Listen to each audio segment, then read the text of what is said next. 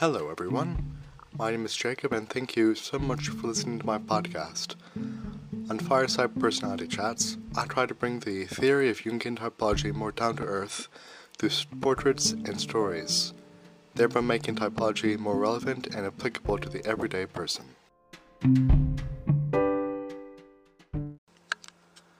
Hello, everyone. First of all, I'm very sorry that we have not had a podcast episode or video for quite a few weeks. I, when I first began the podcast, I was planning on releasing an episode at least every week, but as the passion for the new project of wore away, I have not been able to keep up with that um, goal. So hopefully we will have some content substantial content at least once a month. Hopefully every other week, though. But we'll see. No promises. Um, unfortunately, I do not yet have a type portrait. I'm currently working on an ISTJ portrait. We're going to be looking at John, who was a side character in Ron's portrait. Ron was the ENFP that um, we talked about a few weeks ago. Um, I encourage you to listen to this episode. Episode 2, I believe, Portrait of an ENFP, and then episode 5, um, Portrait of an ENFP Extended Commentary.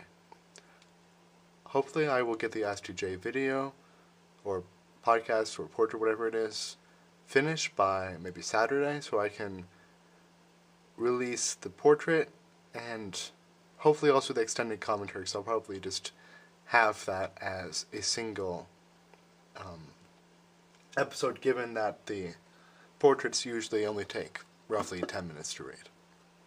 I say usually, even though we've only had one. So today, I want to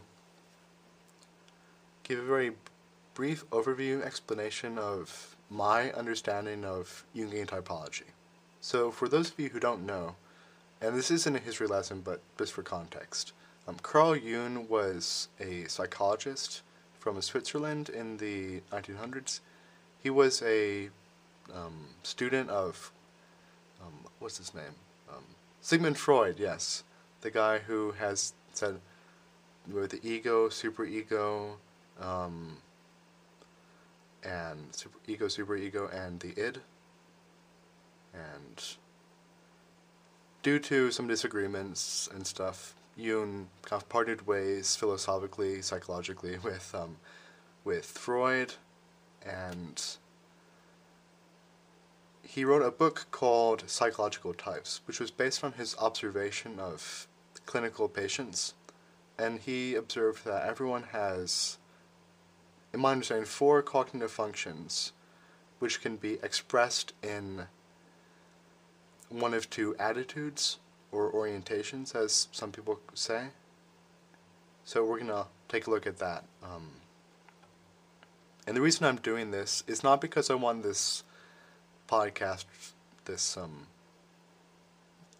multimedia extravaganza, smorgasbord, whatchamacallit, um, not because I want this to be a theoretical channel. The purpose of this channel is to use stories to communicate typology and hopefully to inspire people to use typology as ways of self-growth. Not the only way, it's only one aspect, so don't don't use typology as don't make it a religion basically. But it can add some value to your life as long as you keep it in its right place. Um, however, if you're like me, you've noticed that there are numerous Jungian typology systems floating on, in the, on the internet. Um, and sometimes they're compatible, sometimes they're not. And definitions can vary from typologist to typologist. And if my um, if my portraits are to be of any real value to you, I feel that's important that I explain how I personally understand typology. So without further ado, the model I'm using is a four-function model. It's drawn from numerous sources. I can't really cite many sources because I've done so much reading. I will have a link to websites and YouTube channels that I've found to be helpful. I'm not just because I include the link to mean I endorse or agree with everything they say in that channel, but to a large extent, I find it reliable. And the most important um, resource I've used recently is Gifts Differing by Isabella Briggs Myers. Um, just because it's more authoritative, I suppose. Um, I'm going to be clear, this is not my Jungian, my favorite Jungian system. To be honest, I much prefer Dr. John Beebe's eight-function model. When you have the archetypes, it kind of attracts my um, it sort of makes life feel like a fantasy novel to some to some extent. If if you're familiar with his work, you probably know what I mean. However, the model that I am using, its main virtue is its simplicity. Very importantly, I want to be clear that the definitions I'm using for each of the preferences and cognitive functions is derived directly from Gifts Differing by Briggs Myers. Alright, so, what is this model? This model supposes that there are only four cognitive functions thinking, feeling, sensing, and intuition. Although each of these functions can have an attitude of introversion or extroversion, a function of one attitude is not, is not a different function as the same function of the opposite attitude. This might not make much sense right now, but hopefully it will make more sense as we go on. And again, this is not to be an exhaustive explanation of Jungian typology. That's an endless um, pool of knowledge and theory. So if you're interested, do your do further research beyond this video, please. Uh, so furthermore, each function exists on an attitudinal spectrum from extreme introversion and virtually no extroversion to extreme extroversion and virtually no introversion. Right, so each personality type has four functions, a dominant, an auxiliary, a tertiary, and an inferior. Alright, so if you're not familiar with cognitive functions, and you hear that and you were and you hear four, you might think that I'm talking about the like INFP, for example. You might say, oh, my if I'm an INFP, my cognitive functions must be I, introversion, N, intu intuition, F feeling and P perceiving. That's not right though. And those are dichotomy preferences. I'm not exactly sure what the right term is. I think that. Um, Alright, so continuing, the dominant is their most preferred function and it sets a cognitive agenda, being the native way of perceiving, in the case of perceiving functions, or evaluating, in the case of judging functions, information. An instinct that many people will have is to say that, oh, if I'm a perceiving type, I must lead with a lead with a perceiving function, and if I'm a judging type, I must lead with a judging function. That makes a lot of sense actually, and socionics in their kind of adaptation of MBTI um, letterology have taken note of that. So I like that system. But in MBTI, as, a, as the rule is, if you're an IP type, you actually lead with an introverted judging function. If you're an EJ type, you lead with an extroverted judging function. If you're an EP type, you lead with an extroverted perceiving function. And if you're an IJ type, you lead with an introverted perceiving function. For example, the INFP leads with FI, or introverted feeling, which is an introverted judging function. The ESTJ leads with um, extroverted thinking, which is an extroverted judging function. The um, ENFP leads with NE, which is an extroverted um, perceiving function, and the what's what, let's say INFJ leads with NI that is introverted intuition, and that is an introverted perceiving function. All right, with me? Good. All right, so now the inferior function is their least preferred function and is always the opposite function and attitude as the dominant function. A term that some typologists use is polar opposite. Um, for example, if the dominant function is fi, then the inferior function is going to be te. Right, so the auxiliary function then naturally serves in an assistive capacity to the dominant function, in relation, in relation to which it is always of the opposite attitude. Further, if the dominant function is a judging function, then the auxiliary function is a perceiving function and vice versa. For example, if you have your fi as your dominant function, your auxiliary function has to be extroverted. And because fi is a judging function, your auxiliary function has to be a perceiving function. So what that means is that an fi dominant type has two options for their auxiliary function.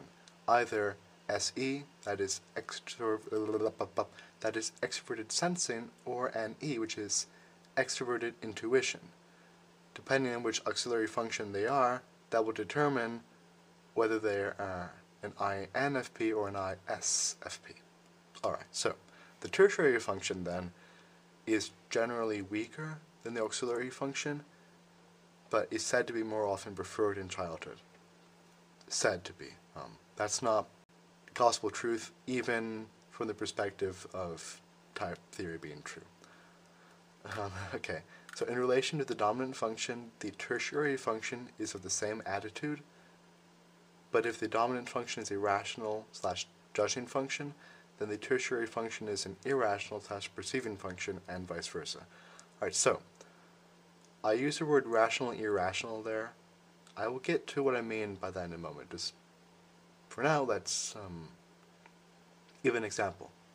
Let's say you um, have introverted intuition as your dominant function, which, by the way, would mean that you are either an INFJ or an INTJ, just incidentally. That means that because NI is an introverted function, the tertiary function must be introverted also. But then if the dominant function is a judging function, then the tertiary function is a perceiving function, vice versa. So in this case, ni is a perceiving function, which means that, which means the tertiary function must be a rational or judging function. That means that an I dominant type can either have ti, that is introverted thinking, or fi, that is introverted feeling, as their tertiary function. So in the case of the INFJ, you're going to have ti as a tertiary function. And in the case of the INTJ, you're going to have fi as the tertiary function. Alright, now what does rational function mean? What is an irrational function? So these are the terms that were used by Carl Jung in Psychological Types. Rational, so let's, I'll start with irrational because that's going to be the most misunderstood, I think. So irrational does not mean illogical. It's more in the it's more like non-rational, non-logical. Rational functions mean that basically you essentially you evaluate information against a rationale whether that's personal values or social values or a goal or accuracy. That's what it basically means. As was aforementioned, each function exists on a spectrum from extreme introversion to extreme extroversion. Consequently, it is possible for a type to have a weak preference for one attitude over the other in a given cognitive function. In other words, a type could slightly favor introverted sensing over extroverted sensing while still having access to extroverted sensing. This is the case for a type's auxiliary and tertiary functions. Meanwhile, a type's dominant and inferior functions will so strongly prefer their respective preferred attitudes that the function's opposite attitude will rarely, if ever, manifest. For instance, if a type's dominant function is fi, that type will have virtually zero fe. It's not repressed, it's just not there. Likewise, if a type's inferior function is te, that type will have virtually zero ti. If you're listening to the podcast, you don't have this luxury, but if you're watching this on the YouTube channel, I will have a graphic really introduced into the type community into like 1980s, I think. Before, people thought that your dominant function was of one attitude, and your auxiliary, tertiary, and inferior functions were all of the opposite attitude. So if your um, dominant function is introverted, then people used to think that your extra that, that your three other subordinate functions were all extroverted. Alright, so four dichotomies. Now this is where you're probably most familiar if you're not familiar with MBTI or typology. MBTI, I should mention, is does not encompass all of Jungian typology. It is one particular interpretation, theory, model of typology. However, people often use the term MBTI as a proxy term for type Jungian typology in general. So if I make that mistake, I apologize especially because of copyright reasons, blah, blah, blah. Alright, so four dichotomies. Each type is a four-letter code, each letter being one preference in a series of four dichotomies. The first, the dichotomies are extroversion slash introversion, that is E or I, sensing or intuition, S or N, thinking or feeling, T or F, and judging or perceiving, that is J or P. Um, so in the document I have, I have tables from um, Gifts Differing that compare and contrast the each preference for each dichotomy for copyright reasons and just because it's not the most interesting. I'm not going to include that in the video or the podcast. However, I will give you the page numbers and I encourage you, if you have the book, to look them up. In the meantime, I will give very brief descriptions and contrasts between the preferences. So beginning with extroversion versus introversion. The first dichotomy is attitude which determines the most natural orientation of the individual's cognition. Extroverts are generally directed toward the external world, while introverts are cognitively directed toward the internal world. Extroverts are generally more bold, outgoing, emotional, or emotive, and action-oriented, while introverts are generally more cautious, reserved, and contemplative. For reference, I encourage you to read Gifts Differing, page 56. Um, I wanted to dispel a misconception here, which is that extroverts get their energy from being around other people, and introverts get their energy by recharging by being alone time, reading a book, blah, blah, blah, blah. That's all well and good for some systems like Big Five.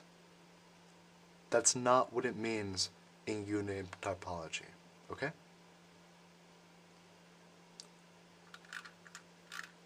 Next, sensing versus intuition. The second dichotomy is perception, which determines the most natural manner in which the individual. The second dichotomy is perception, which determines the most natural manner in which the individual takes in information. Sensors value the tangible experience and neglect the imagination, while intuitive types value the imagination and neglect the tangible experience. Sensors exist within and accept the present moment, while intuitive types are incapable of doing so. It's a bit misleading to say that sensors exist within and accept the present moment because that's kind of more of an SE thing to do, and I will say that the, the sensing type list in the table that distinguishes sensors from intuitive types kind of feels more on the side of extroverted sensing than introverted sensing, slightly anyways. A better way of putting it, I suppose, would that be that sensors often only look beyond sense perceptions, what's like immediately there. Even if what's immediately there is like like reading pages on a book, like an intuitive type will be more likely to like fill in the blank like what does what's what's the general pattern like?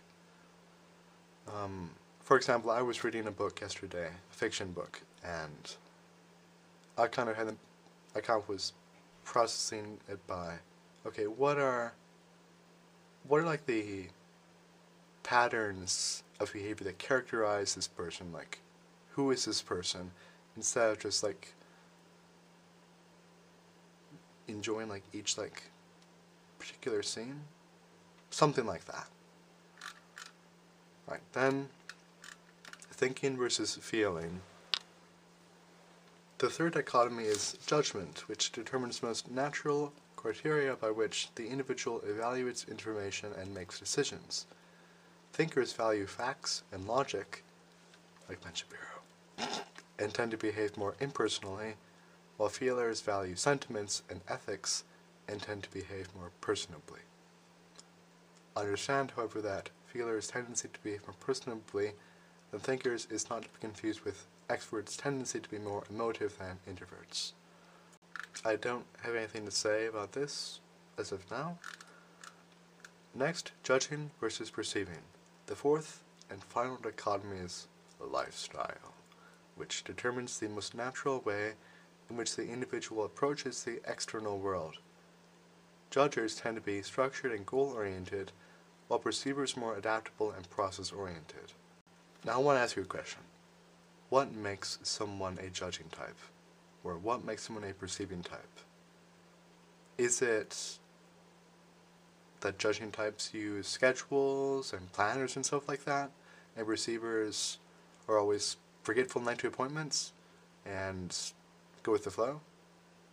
To some extent, yes. But one of the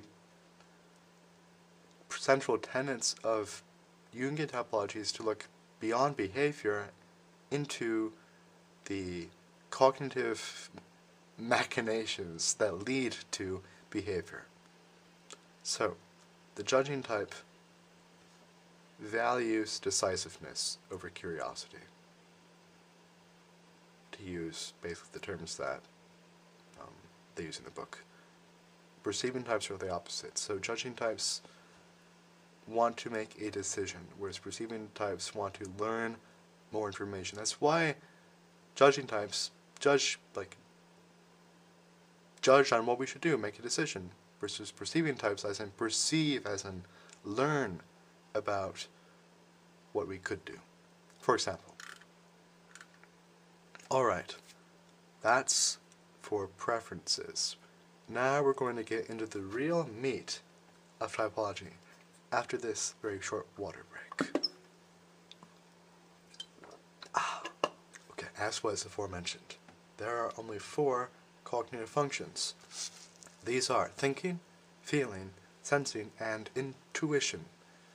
And each function expresses in each type as either introverted or extroverted the result being eight function attitudes. These are properly called cognitive function attitudes. However, it is common to call cognitive function attitudes cognitive functions or simply functions.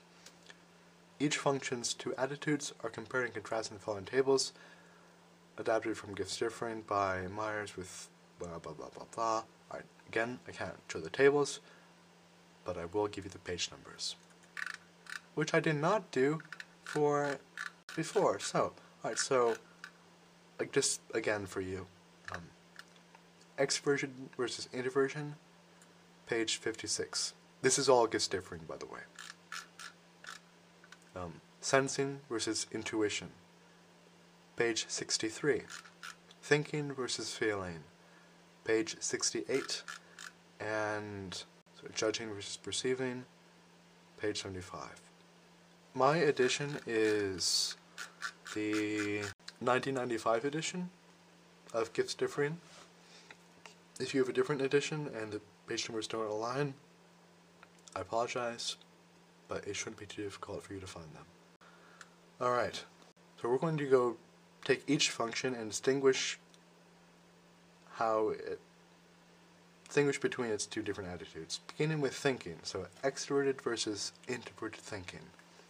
The cognitive function known as thinking is divisible into two attitudes, extroverted thinking, TE, and introverted thinking, TI. TE, not T, T-E. okay, like capital T followed by lowercase e. e. Is naturally more concerned with the facts than the theory, while the opposite is true of TI. While TE is concerned with practical solutions, TI is concerned with theoretical answers to questions of interest to the introverted thinker. Consequently, extroverted thinking types are more likely to be administrators, in a broad sense, that is, while introverted thinkers are more likely to be philosophers, again in a broad sense. TE's primary weakness is that it is so, that it is so concerned with the facts that it tends to neglect explanation of the facts. TI's primary weakness is that it is so concerned with explanation that it tends to neglect the facts themselves. In light of TE's preoccupation with facts, TE should in no wise be con confused with SE, which is also a facts-orientated function. Whereas SE is concerned with raw facts, TE gives meaning in some sense to facts by defining and categorizing them.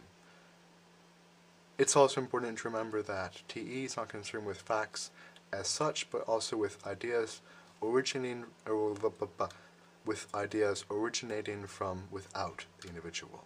Then, extroverted versus introverted feeling. The cognitive function known as feeling is divisible into two attitudes. Extroverted feeling, FE, and introverted feeling, FI. FE is naturally more concerned with conformity to the standards of the collective in the realm of ethics and emotions, while FI is concerned with conformity to the internal values of the individual. Many type theorists have posited that FE's adherence to social values originates from the extroverted feeler's fundamental self-identification with the group. Meanwhile, introverted feelers fundamentally self-identify with the self, and are consequently less inclined to adhere to social values. In practice, the way these feelings, these function attitudes work out is that feeler, that FE types, like the ENFJ for example, will be more concerned with maintaining social harmony, whereas FI types, such as the INFP, will be more concerned with living life authentically, that is, acting in accordance with who they feel they are and who they want to be. I, I would say the healthier FI type will be more living in life in life. The latter, just because no one is perfect. It's sanctification is a lifelong process. Then, extroverted versus introverted sensing. The cognitive function known as sensing is divisible into two attitudes. Extroverted sensing. I have trouble saying the word extroverted, I apologize. If that comes out and it's awkward for you, hopefully you're still here. Alright, so the cognitive function is known as sensing. It's divisible into two attitudes, extroverted sensing, SE, and introverted sensing, SI. SE values the object of experience while SI values the experience itself. An extroverted sensor's attention will be generally captured by the quote, strongest stimulus. That's from Differing. While an introverted sensor's attention will be generally captured by what is of subjective interest to the individual. In other words, in the case of SE, the object attracts the subject attention by the sheer magnitude of its strength. In the case of FSI, the object attracts the subject's attention by a sort of magnetic pull of the subject's innermost interests. SE also is more explorative, while SI is more habitual. just kind of bring this more, a little bit more into the behavioral realm, I suppose. Um, SE types would generally be more concerned with just exploring the um, physical environment, whereas SI will be more about making the physical environment align with what they perceive it should be. Also worth mentioning that SI types tend to be more prone to have object sentimentality than SE types. Next, extroverted versus introverted intuition. The cognitive function as intuition is divisible into two attitudes. Extroverted intuition, that's NE, and introverted intuition, that's NI. While both attitudes of intuition seek an escape from the, quote, immediate situation, NE seeks an escape by the radical alteration of the environment itself, while NI seeks an escape by the radical alteration of the individual's perspective. Um, just to the latter point, um, personally ha personality hacker has nicknamed NI perspectives. So NE is more creative in the sense of self-expression, while NI is more insightful in the sense of bringing to bear a new philosophy, so to speak, on all on an all too likely banal situation. In terms of cognition, NE is generally understood as divergent ideation. Beginning with only one or a few reference points, such as an experience, it branches out. On the other hand, NI is convergent synthesis, starting with numerous starting reference points and then drawing a singular conclusion. To be clear, this is not it's not the same as like TI, which is generally more linguistic, I, I, I think, while NI is imagistic. In fact, when Carl Jung first defined NI, he kind of, he referenced the archetypal images arising out of the collective unconscious. Sorry, not unconscious, unconscious, because he believed that archetypes such as the the prince or the the witch or the trickster are inherited just because they're so this because these archetypes can be seen in like mythology and fairy tales and whatnot in all different kinds of cultures. We thought there must be some sort of I guess evolutionary thing like that. It must be passed down. Now that we understand genetics better, we know that's not scientifically true. So we so this is an element of the theory that we have to discard in light of a better understanding of scientific facts. Alright. That is all for that part, but we're not done yet. Next, cognitive functions and axes. Axes not referring to the weapon or to a hatchet, but axes being the plural of axis.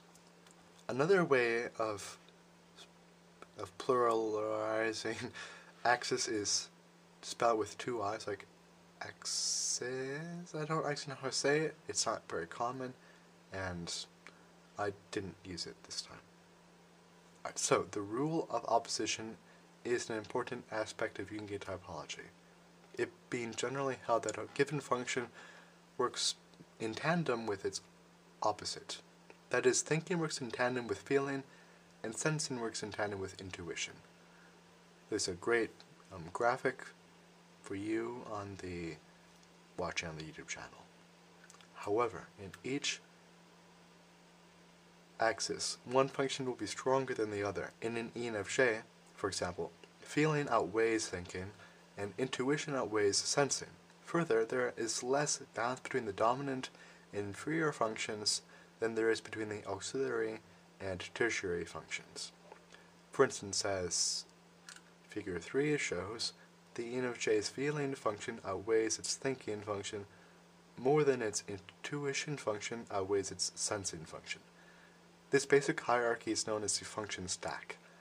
However, it's important to keep in mind that it is more complicated than F stronger than N is stronger than S is stronger than T for the INFJ. Nevertheless, it is a useful heuristic for when we enter the waters of more advanced type theory. Now remember that each type prefers to use each function in one of two attitudes, that is, introverted or extroverted. why do I say extroverted so many times? Uh, to continue with the ENFJ example, the ENFJ prefers to use feeling in the extroverted attitude, intuition in the introverted attitude, sensing in the extroverted attitude, and thinking in the introverted attitude. So, just sum up, that's. Me explain. No, different, let me sum up.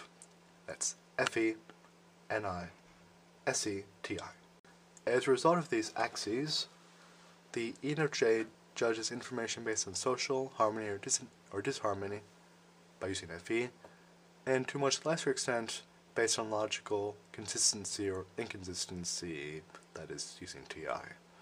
The ENFJ perceives information primarily by way of insights originating out of the unconscious. Why do I keep saying unco- Oh my gosh. Must be Freudian slip. unconscious NI. And secondarily, and secondarily concrete immediately immediate phenomena using SE.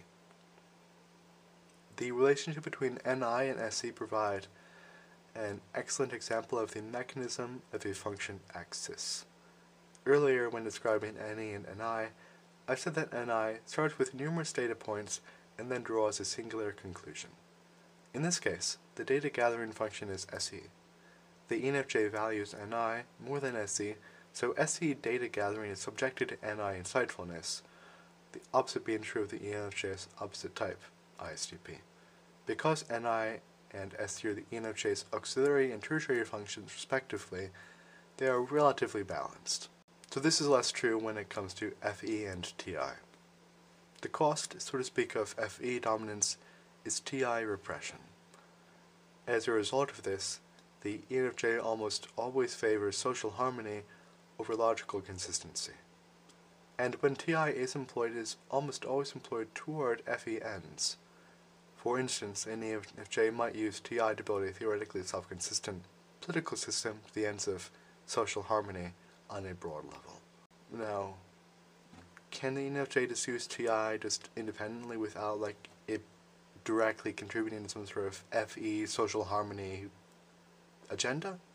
Yeah, but and an ENFJ might have an interest in FLASI, for example, without really thinking too much about how it's directly aligned with FE goals.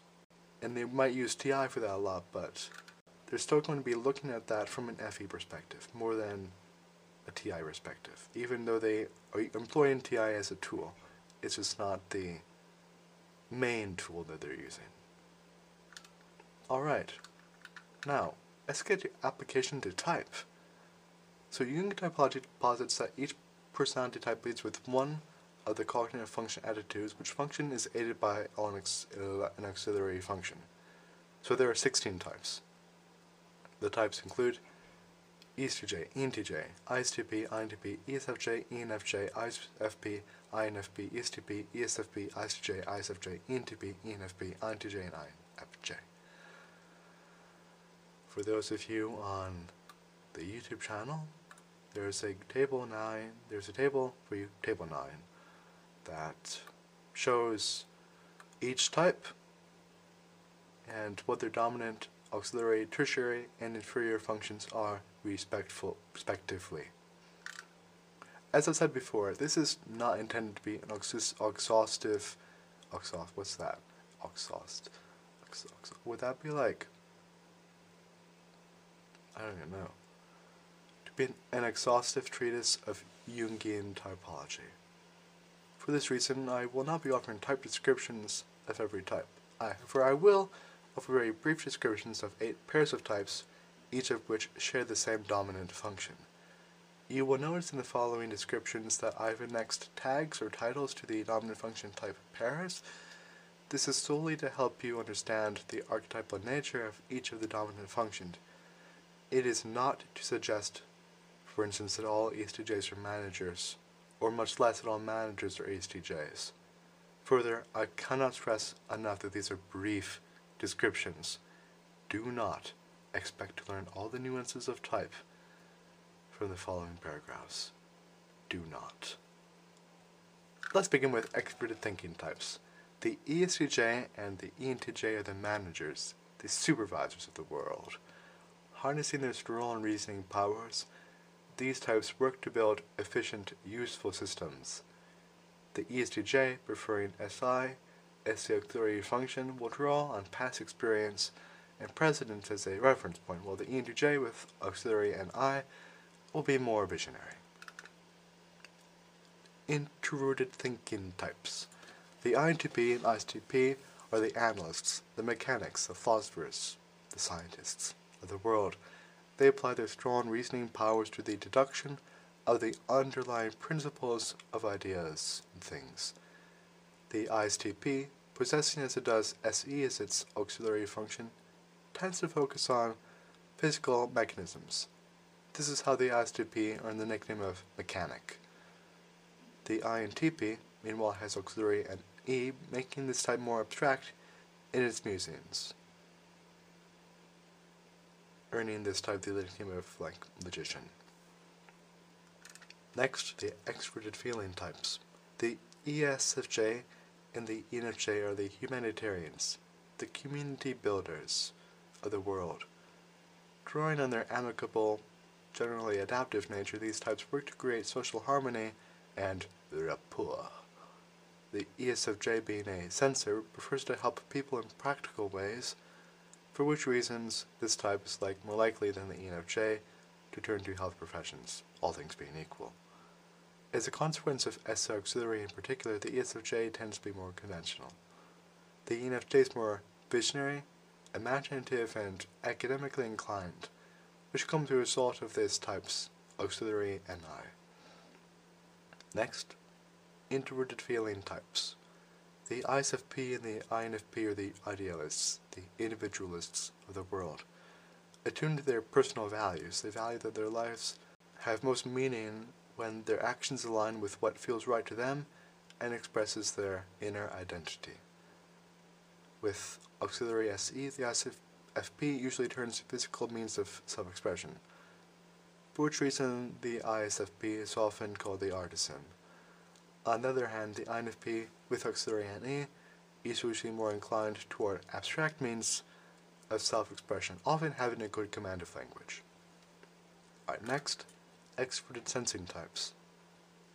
The ESTP and the ESFP are the adaptive realists of the world. By nature, they possess a great deal of curiosity about the physical world and are very adaptive to it. Additionally, as sensors, they usually have an ex excellent memory in terms of facts. The ESTP uses TI as its auxiliary function, which helps its type to apply, to, to apply logical principles to the navigation of the immediate environment, whether this be the actual physical environment, social settings, or anything else. The ESFP has auxiliary FI, making this type more in tune with personal values of both them and others. Next, introverted sensing types. The ISTJ and the ISFJ are the conservative or conventional realists of the world. They accumulate numerous sense impressions which serve as a blueprint for how things should be. This could be for something as simple as moving the picture frame two inches to the left in the mantel, or it could be something as complex as maintaining the social order. The ISTJ has auxiliary TE, making this type a reliable inspector, which is often a nickname applied to ISTJs, archetypally speaking. Meanwhile, the ISFJ has auxiliary FE, giving this type more of a humanitarian bent. Next, extroverted intuitive types. The ENF, ENTP and ENFP are the innovators, the entrepreneurs, the life coaches of the world. They perceive possibilities for action, and their ideas are usually more important to them than the actual implementation of these ideas. ENTPs use TI as their auxiliary function, which means they're more able to apply uh, logical analysis to their ideation. Being thinkers, ENTPs are generally more are generally more drawn towards systems, and they risk viewing other people as cogs in a machine of their making. ENFPs, on the other hand, use FI in their auxiliary function slot, making them more drawn to people applying any creativity to FI individualism. Finally, introverted intuitive types. The INTJ and INFJ are the visionaries, the mystics of the world. They pursue a relentless, often singular vision of what could be, to them what will be, and often receive insights arising out of the unconscious. Un- oh my gosh, unconscious. Not the collective unconscious because that's bunk, but still the unconscious. The INTJ uses TE as its auxiliary function, making this type more suited to managerial roles, while the INFJ uses FE as its auxiliary function, making this type more suited to community leader mentor roles. Um, so, this has been a very brief overview of the theory of Jungian typology. It's not exhaustive. Hopefully, you'll be able to learn, glean some more knowledge, insight from me as you continue to listen to this podcast slash watch this channel. An important aspect of type, which is sometimes neglected when we dive into theory, is its application. So hopefully you've observed that type theory goes far beyond the four dichotomies. And even when we limit type theory to the dichotomies, it is much more complex than what is commonly understood. For example, there's more to being an extrovert than getting energy from other people. Fundamentally, Jungian typology is a theory of how people's minds work using cognitive functions as analogical building blocks of psychological type. Consequently, it is important to remember that your Jungian type does not in any way define who you are or encapsulate the essence of your being. It is simply a way of stating the cognitive tools with which you are naturally equipped. Typology, for this reason, shall be seen as limiting but rather empowering. Knowing your natural strengths is the first step to honing these strengths.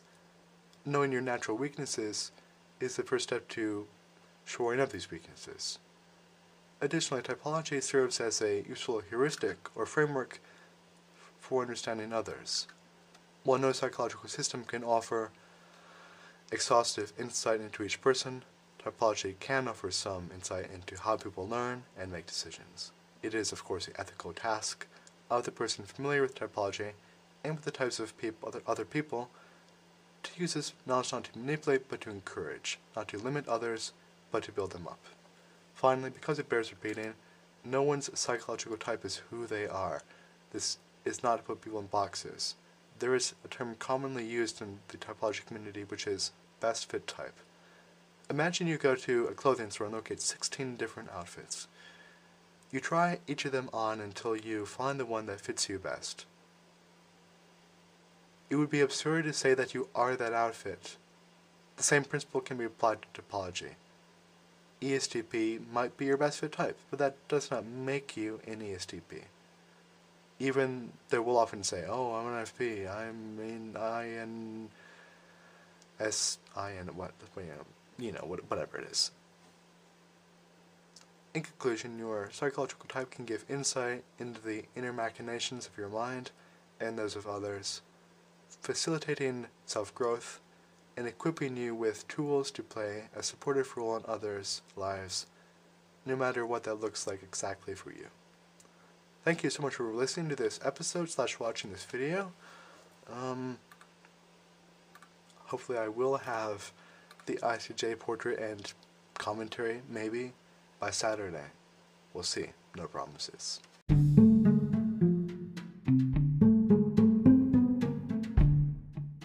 Thank you once again for listening to this podcast.